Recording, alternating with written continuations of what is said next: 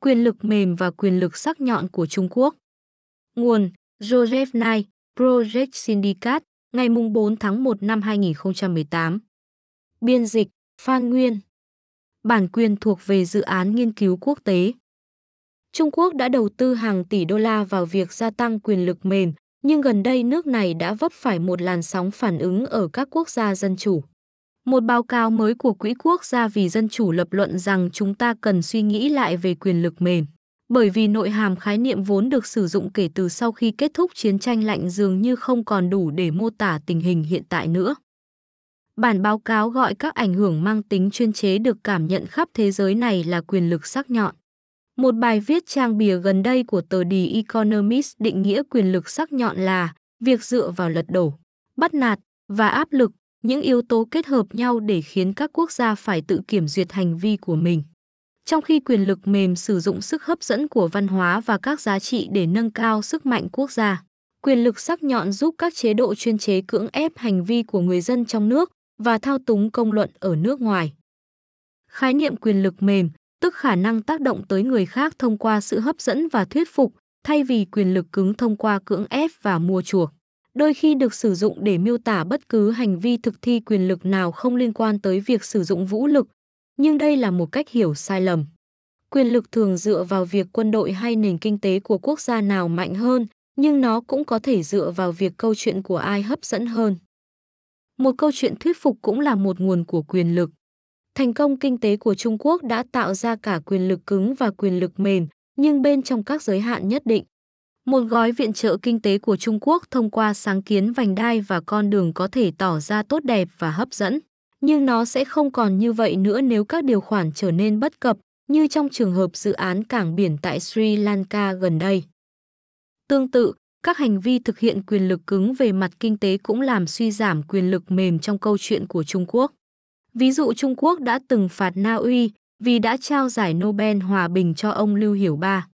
Nước này cũng đe dọa hạn chế quyền tiếp cận thị trường Trung Quốc đối với một nhà xuất bản Australia khi họ cho ra lò một cuốn sách phê phán Trung Quốc. Nếu chúng ta sử dụng khái niệm quyền lực sắc nhọn như là một cách viết tắt cho chiến tranh thông tin, thì sự tương phản của nó với quyền lực mềm trở nên rõ ràng hơn. Quyền lực sắc nhọn là một dạng quyền lực cứng. Nó thao túng thông tin, vốn là một thứ vô hình, nhưng tính chất vô hình, không sờ nắm được không phải là một đặc điểm nổi bật của quyền lực mềm. Ví dụ, các lời đe dọa cũng thường vừa vô hình vừa mang tính ép buộc. Khi giới thiệu khái niệm quyền lực mềm vào năm 1990, tôi viết rằng quyền lực mềm được đặc trưng bởi sự tự nguyện và không bị định hướng, trong khi quyền lực cứng dựa vào các lời đe dọa và dụ dỗ. Nếu ai đó dí súng vào bạn, đòi bạn đưa tiền và lấy đi chiếc ví của bạn, những điều bạn nghĩ và muốn thường cũng chẳng quan trọng gì nữa. Đó chính là quyền lực cứng. Nhưng nếu anh ta thuyết phục bạn đưa tiền của bạn cho anh ta, thì anh ta đã thay đổi những gì bạn nghĩ và muốn. Đó chính là quyền lực mềm. Sự trung thực và tính cởi mở tạo ra đường phân danh giữa quyền lực cứng và quyền lực mềm trong ngoại giao công chúng. Khi các hãng tin tức chính thức của Trung Quốc như Tân Hoa xã phát sóng công khai tại các nước khác, thì nó đang sử dụng các kỹ thuật quyền lực mềm và chúng ta nên chấp nhận điều đó. Nhưng khi Đài Phát thanh Quốc tế Trung Quốc bí mật hậu thuẫn, tài trợ cho 33 đài phát thanh tại 14 quốc gia, danh giới của quyền lực sắc nhọn đã bị vượt qua và chúng ta nên lột trần sự vi phạm nguyên tắc tự nguyện này. Đương nhiên, quảng cáo và sự thuyết phục luôn luôn đòi hỏi một mức độ thiết kế câu chuyện nhất định, điều làm hạn chế sự tự nguyện. Trong tiếp thu của người nghe, tương tự như tác động từ các yếu tố mang tính cấu trúc của môi trường xã hội. Nhưng sự lừa dối cao độ trong việc thiết kế câu chuyện có thể được coi như là một hành vi cưỡng bức. Mặc dù không mang tính bạo lực, nhưng nó cũng ngăn cản các lựa chọn có ý nghĩa.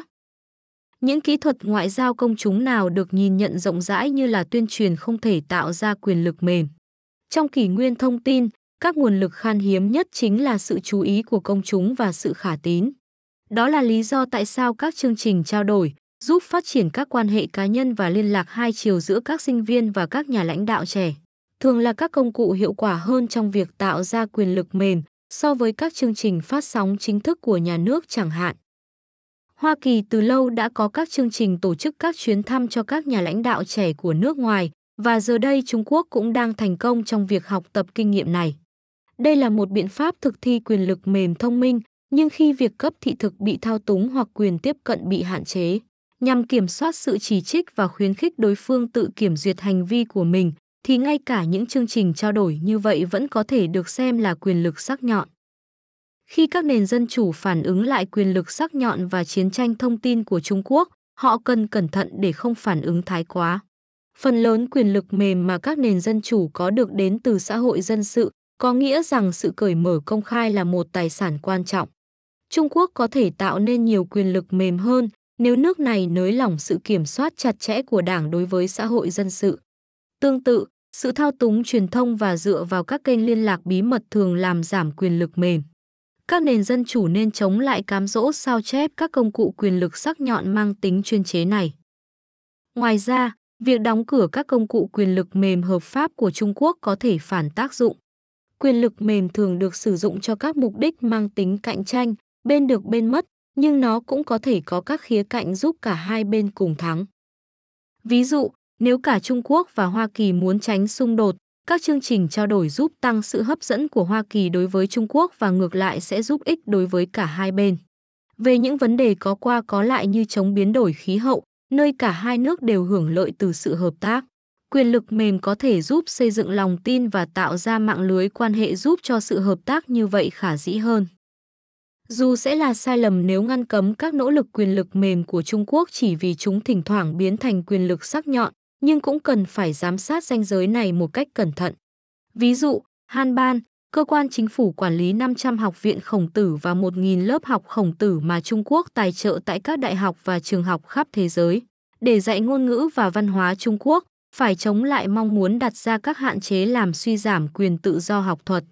Việc vượt qua giới hạn đó đã khiến một số học viện khổng tử bị giải thể. Như những trường hợp trên cho thấy, sự phòng vệ tốt nhất chống lại việc Trung Quốc sử dụng các chương trình quyền lực mềm làm các công cụ quyền lực sắc nhọn là việc phơi bày ra ánh sáng các nỗ lực như vậy. Và đây chính là điều mà các nền dân chủ có lợi thế.